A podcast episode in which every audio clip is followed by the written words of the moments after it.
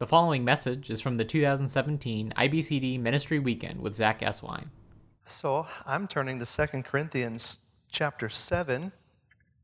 And uh, as I'm turning there, I'm thinking about the moment in which our Lord Jesus was in anguish at the Garden of Gethsemane. And he uh, sought the companionship of his friends, and he found them sleeping. And Luke tells us the reason that they were sleeping. And uh, that reason is that they were exhausted because of sorrow. Luke chapter 22, verse 45, they were exhausted because of sorrow. And uh, I think about that as we come into Paul's words here in 2 Corinthians 7. He's telling us about being downcast. And part of the difficulty of finding rest is our ambitions, which we hinted at in our first session, and our uh, resistance or lack of awareness of covenant rhythm, the Genesis rhythm that's given to us by the Good Shepherd who makes us lie down, and how that is to impact who we are and how we do a day and our way of being in the world as a people of God. But another thing that keeps rest from us is just a convergence, a convergence of life. And that's happening here in 2 Corinthians. The Apostle Paul is telling us, telling us about that. Hear these words, verse 5. Even when we came into Macedonia, our bodies had no rest, but we were afflicted at every turn. Fightings without, fear within. But God, who comforts the downcast, comforted us by the coming of Titus. And not only by his coming, but also by the comfort with which he was comforted by you as he told us of your longing, your mourning, your zeal for me, so that I rejoiced still more. Let's pray together. Lord, here we are, and we ask that your Spirit, by and with this word, would show us the Jesus Paul loved, that you would reveal yourself to us, and that you would begin to teach us the communion of this inseparable union of love that you've given us, and the ways that you bring rest pockets of true rest. We ask it in your name. Amen. Now, to begin with, uh, let's notice the transparency of the apostle. If you were to say, uh, "Hey, Paul, you know, how you doing today?" He would say, "Well, I'm wore out. I'm exhausted. I'm afflicted and afraid. I feel threatened. I don't know how, how it's all going to work out. How are you doing?" What's it like to encounter a leader in ministry like that? Does it make you afraid? Does it draw you? What's it like for you to think of yourself as a person? Could you talk like this? Is there, is there someone in your life that you can say, without qualification, I'm exhausted? I'm afflicted at every turn. Fears within, fightings without. I have no rest. And I, I, mean, say that like Paul would have said that to Titus, and like he's saying it to this church and to us. To say it without all the God qualifications. I'm afflicted. Well, I mean, I know God's real and I know He's my portion. I'm just afraid. I mean, I know I can cast my cares upon the Lord, so I'm not saying I'm I'm just constantly doing PR. Making sure the person listening to us knows we're still faithful to the Lord. And what does that tell us about the cultural climate of congregational life? That you would have to do PR if you talked like this to make sure people knew that you were actually faithful. When in fact, What the scripture is showing us is what faithfulness talks like.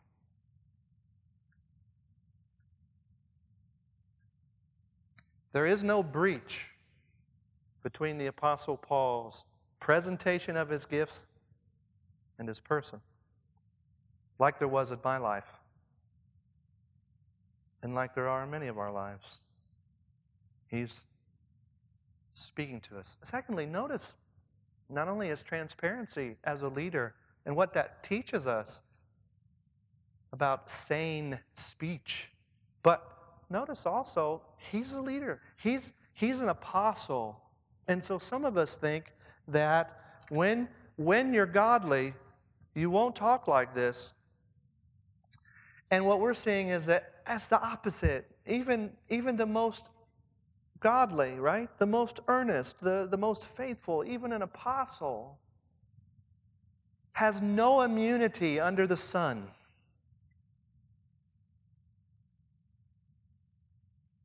He too experiences the limits of being human and the fragility of a fallen world, so that even in ministry, doing great things for God. He's sad. He uses the word downcast. It's pressured. Where do these conver- convergence of pressures come that we have to get real about and honestly name? They come from several places. Let's look at them together. First, it's just the idea of being local. You're, you are somewhere. Wherever you go, there you are. In order to do anything, you have to be somewhere. And in verse 5, he says, We came into Macedonia. So that's where he was. In that place. One place at one time. Even if you're uh, someone will say, ah, I can be at more places than once. I can tweet, I can, you know, chat, I can whatever. But yeah, but when you tweet, you're in one place in the world, not everywhere. You're still finite, not God.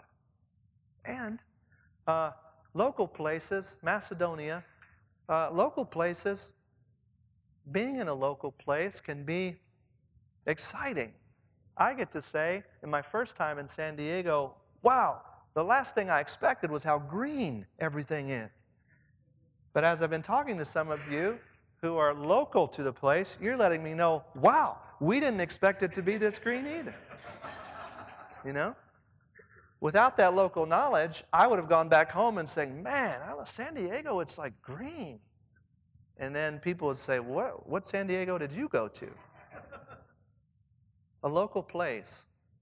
A local place is a privilege, it's also a challenge. Same people every day, rhythms of weather, seasons, a time to mourn, a time to dance, seasons, a time to be born, a time to die, in a place the way the trees are, the way the birds are, and the way they're not. The joy of being able to go to a beach or the, the realization you are hours and hours away and could never do that if you wanted to without a lot of money. All of the differences of being in a place. And here Paul is in one place at one time. And I just want to pause here to say, uh, uh, you cannot be everywhere at once. And you are never meant to be. You are not meant to repent because you can't be everywhere at once. You must repent because you're trying to be everywhere at once. Because everywhere at once is a word called omnipresence. And there's only one in the entire universe who possesses that quality, and it isn't you. Think about it. These folks in Corinth are not having access to Paul's personal presence at this moment. They have a letter. He can't be everywhere at once. Neither can you. Locality is just a part of our life. I was on an airplane recently, and a little little boy did not want to be in a seatbelt. Did not want to be in the seatbelt, and uh, the parent kept trying to get the little boy in the seatbelt. It would be good for him to be in the seatbelt, but the little boy feels restricted. Doesn't want that seat in that belt. He wants options. No? And I think, I am that little boy. There was once a time in my life when I thought, I just want to be a pastor. I dreamt of it. I thought, that would be the greatest thing ever. And then I get to be one. And I don't want a seatbelt. I want to keep my options open. You know? And the thing I thought would be so grand, I find myself now looking and peering about throughout my life.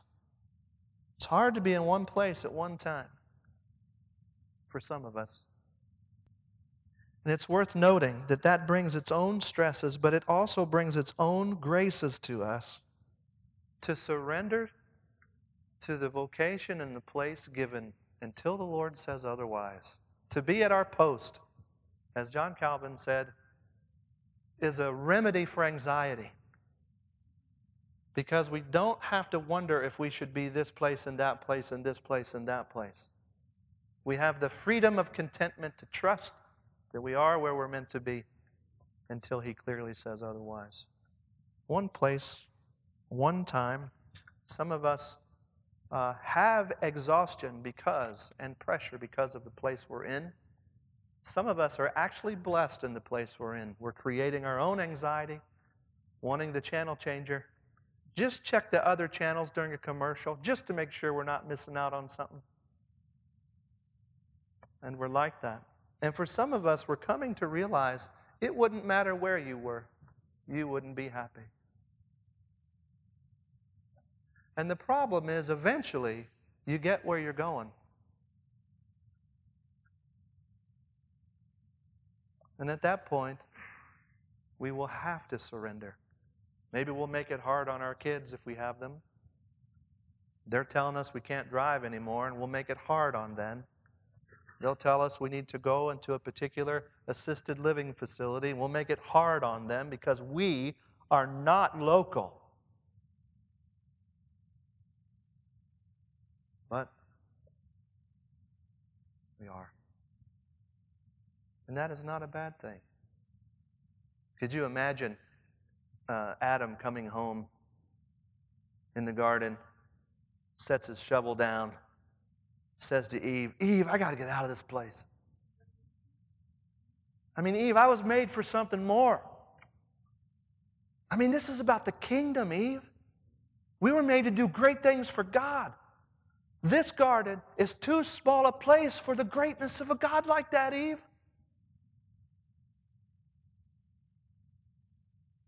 And we've been doing that ever since. The garden was what God gave to them, that was their calling. His pleasure, their good. They're local, not everywhere at once. And there's a physicality to life. Our bodies had no rest, he says. What's Paul doing with an awareness of his physicality? How, why is he so aware of his body? How does he even know that his body has no rest? How does he know that his body's tired? There's some kind of awareness to his physicality. And some of us forget that, that we are, as our theology teaches us, both body and soul. I know there are discussions about spirit, but body and soul. Body, physical. And we aren't able to escape that. I, I have moles and freckles. I have scars on my face from acne too long ago to remember. I see you. And you see me. I've seen my grandfather's nose. And my grandfather, my grand, my dad looks just like my grandfather. And I see what's happening to my dad's nose. And I look just like my dad. And I know what's coming. My nose is going to get big. It's already happened. I saw a picture recently and I was, oh my goodness, it's happening. You're physical, and our bodies had no rest. When you're in ministry with people, you smell things, beautiful and not so pleasant. You touch, you see, you hear. There's a close geography of ministry, it's sensory. When you pray with someone, you do so with coffee breath or donut breath or whatever you had for lunch breath. When you speak of the depths of theology, you read it with reading glasses, even though you didn't need to before you were the age of 44. You are physical. And so, this body of his had no rest. You ever said that? Felt it? My body has no rest. How do you find rest when there isn't any? My body has no rest.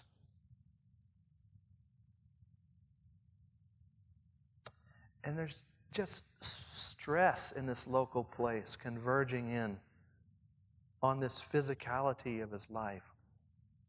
He is afflicted at every turn, he says. Afflicted at every turn. Get out of the ministry, Paul.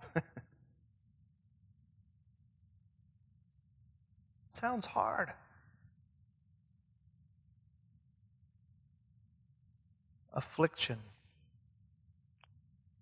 Some of us are stressed because of our childhoods. We experience traumas in particular ways, and it still haunts us today. Others of us are feeling stress, and I need to tell you, it has nothing to do with your childhood. It's just an ordinary Friday. And there are things in the broken world that are stressful.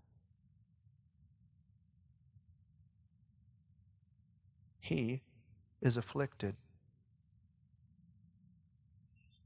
Maybe if he just prayed more. Maybe if he just ate more vegetables. Maybe there's something wrong with Paul, isn't there here? Job's friend? Something's wrong with Paul. He, a, a person of God shouldn't be afflicted at every turn. He just needs more faith. No, not at all. Now, I remind you that sometimes it takes more faith to do less. Sometimes the, it takes greater faith to name an affliction honestly and to walk through it locally and to bear up under the pressure that it brings is an act of faith. And what is this affliction? Well, he's criticized, fighting without. He's got this group of people constantly tweeting about him.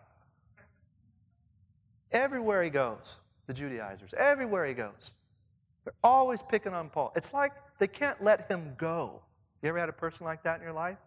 Have you ever been such a person? It's like they can't let him go and just go on with their life. But they're fixed on him and they are aiming at him to tear him down. Everywhere he goes, a critic. You have critics like that in your family and among friends and congregation and ministry, and you might be a critic like that. Someone else would say, Yeah, that person's always trying to tear me down. It's like they can't leave me alone and get on with their life. And Paul says he has critics, and there's fighting without everywhere. always telling him who he should be and what he shouldn't be, what he should say. They don't like his theology. They don't like the way he preaches. They, per- they perceive better theological statements that he should have as Judaizers. They should, he should handle the Old Testament better than he does, in their opinion, constantly criticizing. The critic imitates the accuser of the brethren. Because the Spirit of God is called a convictor of sin, but never, never, never is the Spirit of God called the accuser of the brethren. There's a difference between conviction of sin in the Spirit of God's hands and what it is to be accused mercilessly by our critics. Do you have a critic in your life? Maybe you are your own worst critic. Fighting without, fears within. I'm afraid. Man, Paul just says it. I'm scared. He has a right to be scared. When he says he's scared to death, that's a real possibility for him death. The kind of uh, pressure that he's undergoing. For some of us, we're blessed. We have a position, we have a salary, we have people who are responding to the word, responding to our counseling, but we're constantly complaining that God isn't something. And we just forget. Paul has no pension. And Paul's actual life is on the line. And he's saying, I'm scared. And he's looking to the Lord. The convergence of things that cause us hopelessness, despair, sadness are legitimate. This is legitimate fear. I understand irrational fear very much in my own life. I'm a fearful person, person of anxieties, person of melancholy. I am Eeyore. We're all going to die. My wife, Jessica, and you'll know what I'm saying when you meet her, she's Tigger. It's the morning, it's a new day, right? But this is legitimate, sane fear. Emotional fatigue from external pressures of criticism, situational afflictions. Bodily, he's tired. And all of this has made him sad. So let's just pause there for a moment and say, uh, we get sad. And uh, we have pressures. Some of us imagine more pressures than there are, but all of us have legitimate ones. And there are times in your life when you will say, I'm sad, I'm scared, I'm wore out, I don't have any rest, I can't sleep, and I'm afflicted. And that statement, those statements, will not mean that you have no faith. Those statements will be undergirded by the faith you have to say them. And to know that you are held by the one who undergirds all that stuff and gets through all that stuff.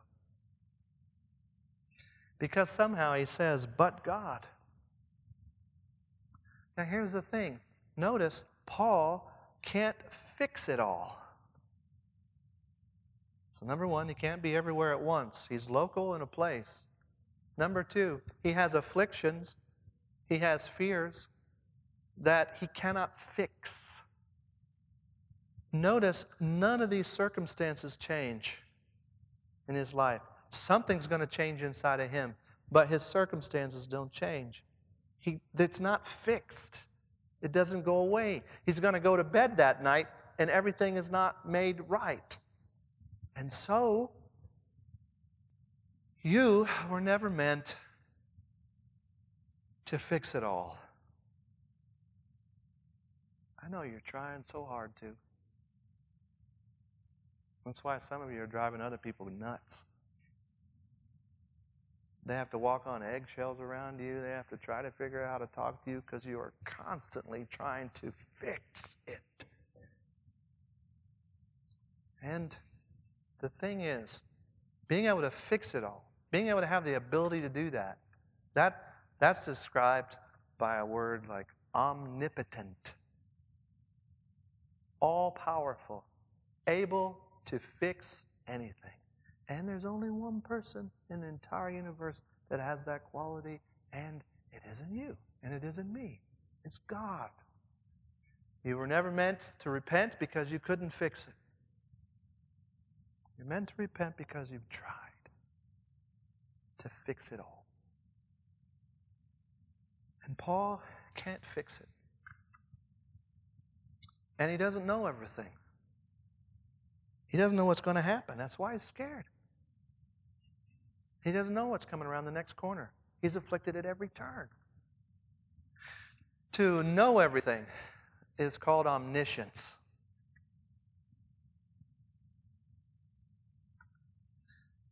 And you and I, as a finite local creature, were never meant to know everything. Stop repenting because you don't know everything. Start repenting because you've been trying to.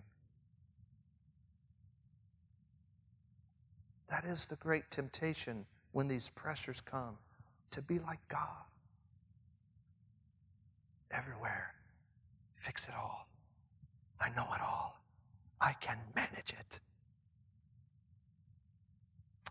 And look at the remarkable, penetrating freedom to deliver you from all that. And just to say,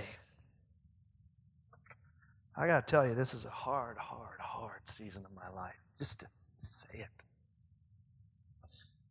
Because life under the sun is stressful, it involves criticism, it's psychologically, emotionally fatiguing and worrisome. But God, but God, who comforts the downcast, comforted us by whisking us away into a beachside cave where mystically he came down and we ate quinoa. It's not like that. It's just not like that. It's not like that. What's it say? He comforted us by bringing a friend, by the coming of Titus. No circumstance changes. He can't be anywhere other than where he is, so he wishes, maybe like the psalmist, he could fly away and be somewhere else. He, he can't fix everything in front of him. He's going to have to do a day with these fears and anxieties inside of him that aren't going to subside easily. And the comfort of God comes not by removing all that, by, but by coming in the midst of it, like the one who sets a table to sup with us in the presence of our enemies, that one who comes.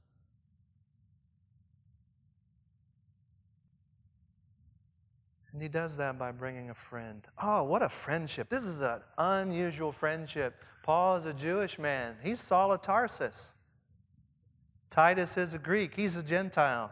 Oh, I bet people were freaked out about that. There they are drinking coffee together in Starbucks, sharing stories.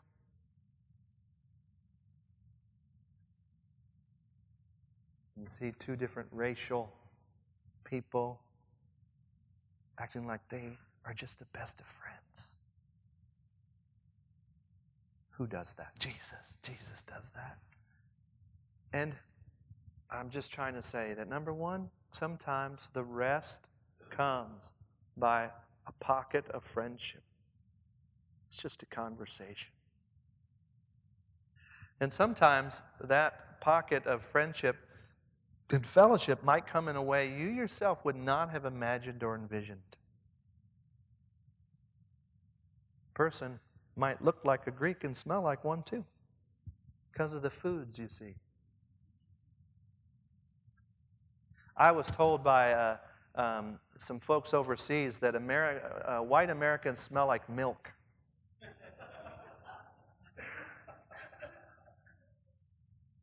And I guess if you think about it, the, something about the amount of dairy that Americans consume.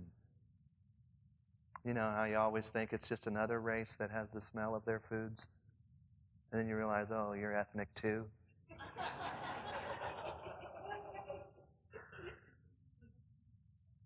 So there's Titus and Paul, and God comforts them and He brings it. And what is it that happens? It's just personal presence, just befriending. Everything else is in turmoil. Everything inside of Paul is in turmoil. But Titus comes, personal presence in the midst of it.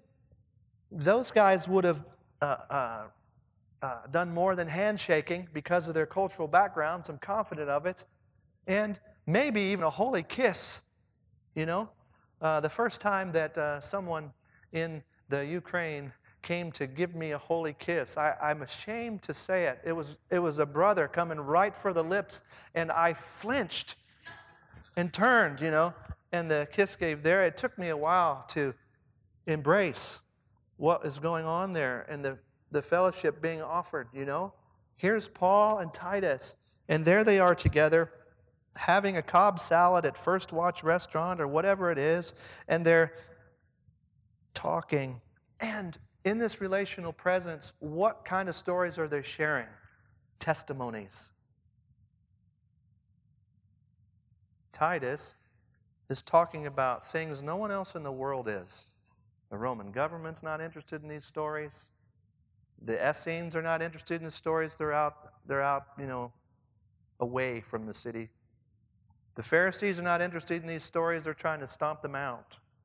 The Sadducees, the elite who don't believe in the eternal life, don't care about the stories. The Zealots don't care about these stories. They're, they're stockpiling weapons to, to overthrow Rome. No one in the world cares about these stories except those who love Christ. And stories about how God is doing some things in the lives of other people gives Paul comfort. Such that he says he has joy. joy in affliction. When their conversation is ended, maybe it's that, that funeral moment, you know? That moment where we've been crying and crying and crying, and then suddenly someone starts to tell a story about how she loved stray cats and how she took stray cats into her home and how she would go uh, to antique places on the weekends to find old dolls' clothes and how she dressed every stray cat she had up in doll's clothes. And by then, we're all laughing about Pat because we know that's what Pat did. And we laugh and we laugh and we laugh. And then there comes that moment where pain. Pain's still there. Still not fixed. Pat's no longer with us, and I miss her. Yeah? And then a little while longer, we tell another story, or someone tells a story. This is an analogy to that. Paul and Titus are talking about the Lord's still at work. And he, Titus is bringing news from another congregation. And he's saying something like, Do you remember Hannah? Do you remember Hannah? What, what Hannah uh, was going through? And we were praying for her. She, she had an unbelieving husband and uh, trying to figure this out. And he works for uh, uh works down the road for the folks in the Herod's court. And she's trying to figure out what it's like. And the Lord, can I tell you, Paul? The Lord's answering a prayer. For the first time, her husband is open, just open to hearing about the Savior.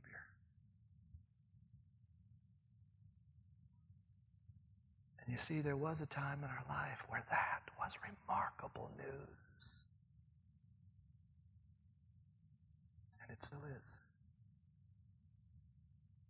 And somehow a Jew and a Gentile are laughing over coffee because God loves Hannah. He's hearing her prayer. And He brings news of, of other folks from the congregation and what God's doing. You know what I'm saying? Sometimes the last thing in the world we want to do when we're pressured is go to church. Have you ever noticed that? We really need to take about a year and work this out. There is something about congregational culture that does not welcome the grieving.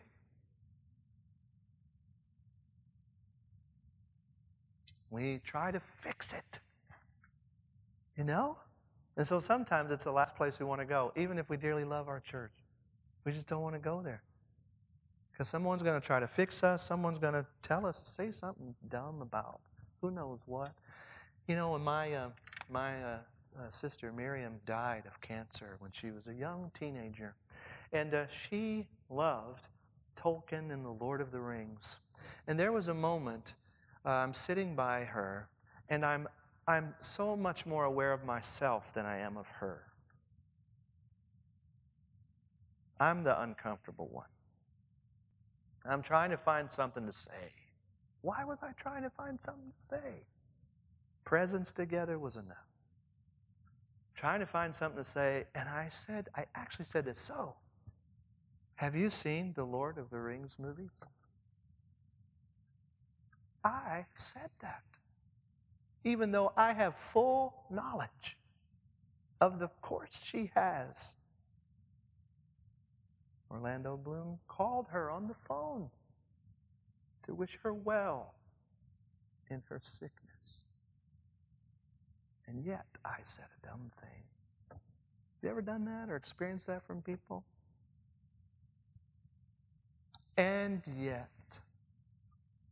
and yet, sometimes the last thing we want to do is what we most need. We need a friend who will sit with us, share stories with us, cry with us. And in that, Paul says his cup is overflowing in verse 4. There is comfort there in the midst. Sometimes the rest you need isn't the rest you want. Sometimes the rest you want is physical, but it's not coming. Sometimes the rest you want is emotional, but it's not immediate. Sometimes, in the midst of a panic attack, if any of you have ever had those, I certainly have and can. They're the, among the more miserable things you experience because it's a reaction in your body that uh, seems to come from nowhere. And uh, it makes you feel like you're either going to die because you think you're having a heart attack, uh, or you're going to faint, or you're, going to, or you're actually going crazy because your body is in flight response as if there's a trauma that it's trying to get away from, but there's nothing happening in front of you. And you, uh, all you can do, because you aren't going to faint, you're not having a heart attack, you're not going to die, uh, all you can do is weather it. It's like a headache, it has to run its course. And so I focus on something stationary like my ring. I say a one sentence pilgrim prayer over and over and over. The Lord is my shepherd. I shall not want. You are my shepherd. Because you see, in moments like that, a one sentence prayer is about all you can get out. And I sit with a friend, my wife Jessica, and we'll talk about anything and everything. Or I'll call an elder, a dear friend, Ty Sweeterman, and say, Ty, having a panic attack. I just need to talk for a while. Can you just talk about something? And we get through. A friend, presence, story, the comfort of God. We are tempted to avoid this. We're tempted to avoid this befriending, and storytelling. Just as we're tempted to avoid the rhythm of work and rest we talked about in our first session, and ugly prayer and things like that, we're tempted to avoid these means of God. And um, what are we tempted with? And I'd like to take our last 10 minutes thinking a bit about that. One of the things we're tempted with is resignation. We just want to quit. All of us know what that's like. But another surprising temptation is busyness. And because we're often unaware of that, I want to spend a little time on it. Some of us, instead of saying, I'm wore out, I'm exhausted, I'm afraid, I need a friend and some stories about grace, some of us, instead of that, get busy. We start working harder and more. I don't mean the good work of going out and putting our hands in the soil or something, or going out and just doing the next thing. I mean intentionally avoiding the care our soul needs, the comfort our downcast soul needs with busyness. Eugene Peterson has said busyness is the enemy of spirituality. It is essentially laziness. It's a surprising thing that being lazy could mean, uh, getting busy could, we, could mean we're lazy. It means we're lazy toward rest. It means we're lazy toward the means God gives us for the rest that we need. And when that takes place, something called acedia or sloth sets in. When we think of sloth, we think of not doing anything. But sloth is merely this not doing the thing that needs to be done. Not doing the thing that needs to be done. Not doing the thing that needs to be done. And if the thing that needs to be done is presence with a friend and stories of grace, and you are busying yourself to avoid it, you and I are slipping into this old temptation called acedia. It is the, it is the expression of the the one talent man in Jesus' parable. There was a person that they gave five talents to. The master went away, doubled those talents. One given three talents, invested, doubled those talents. Remember what the one talent man said? I hid them because I knew you would be harsh. I knew you weren't to be trusted. I knew you wouldn't be able to handle me I knew you would ask of me that things you haven't sown in my life. I knew that you would be cruel to me, and so I hid this talent. Some of us are at that spot where, in the midst of these pressures, we believe that a person of God should not have these pressures and afflictions. And therefore, we get angry at that God. And we begin to say to him, this goodness that you've given me, I bury it. Because I know you are not good. Now, one of the remarkable things about that is he does not ask the person with one talent to get to work and get to five. We do that with each other. But that isn't the Lord's way. The guy with three isn't, isn't going to be judged on, oh, he's got to compete with the guy with five. and get, Isn't like that. Do you have three? That's all he's asking. You have one. That's all he's asking. So he comes toward you and he asks you, invites you to the one thing. And the one thing is you need to sit with Titus and you need to hear stories of my grace. Because this is the way I will comfort you. I play the piano by ear. And so I've struggled with piano lessons. And there was a time where I thought I would force myself into piano lessons. It was in college, so I took a piano class. And, uh, but that didn't work. The reason is because there was a whole class, we were all sitting at various keyboards, and I learned I could sit in the back, the very back, and by the time the teacher had gone through each person, I could have learned the song and play it for the teacher. So I thought, I need a personal teacher.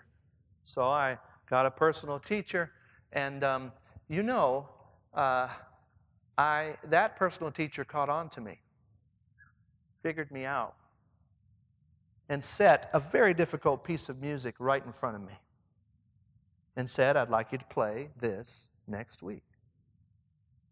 Now, all I'd have to do is practice, you see. But I did everything else. I mean, I worked at homework. I did I called people that I knew I relationally should have called and I hadn't for a while. I prayed. I had my quiet times all week. I mean, I worked. But I would not do the one thing needed. And uh, when I went in and could not play the piece because I hadn't practiced, who even knows? I didn't even try. I hadn't practiced. I resorted to tears. If you only knew my story, if you only knew what I've gone through, you would know why 28 minutes of practice is so hard for me.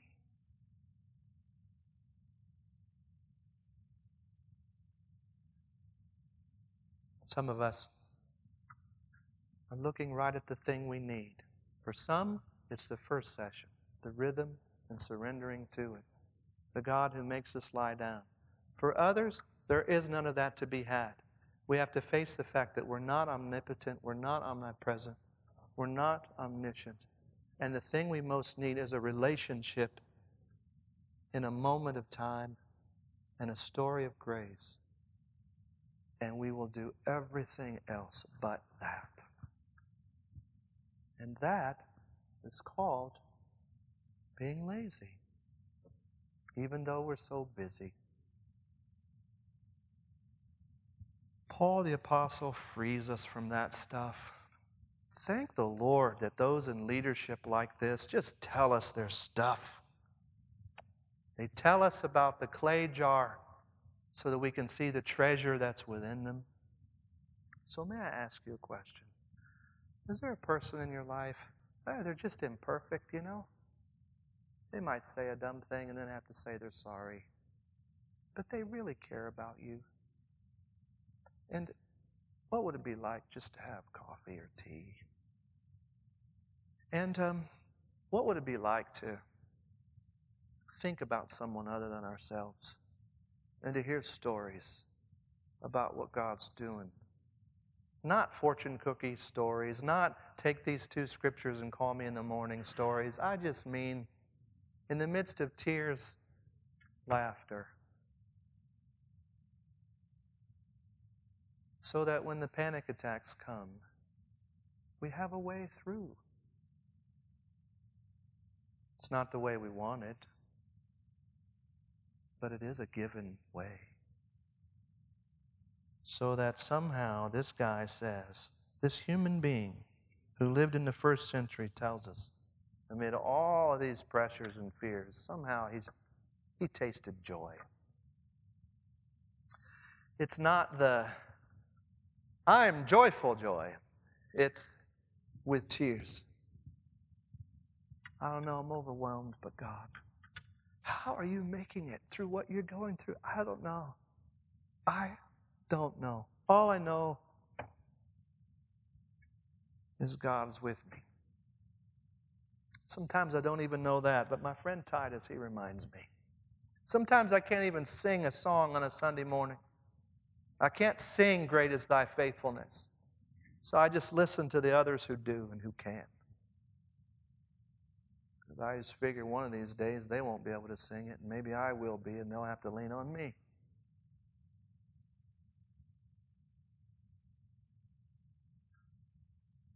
Let's pray together. Thank you, Lord, for these scriptures. We just ask that you would make much of them and Enable us to discern you, find you, and be found by you. Thank you for such ordinary means that you give us, that you walk with us. Please comfort your people. In your name, amen. Copyright 2017 IBCD, all rights reserved. More free resources are available at ibcd.org.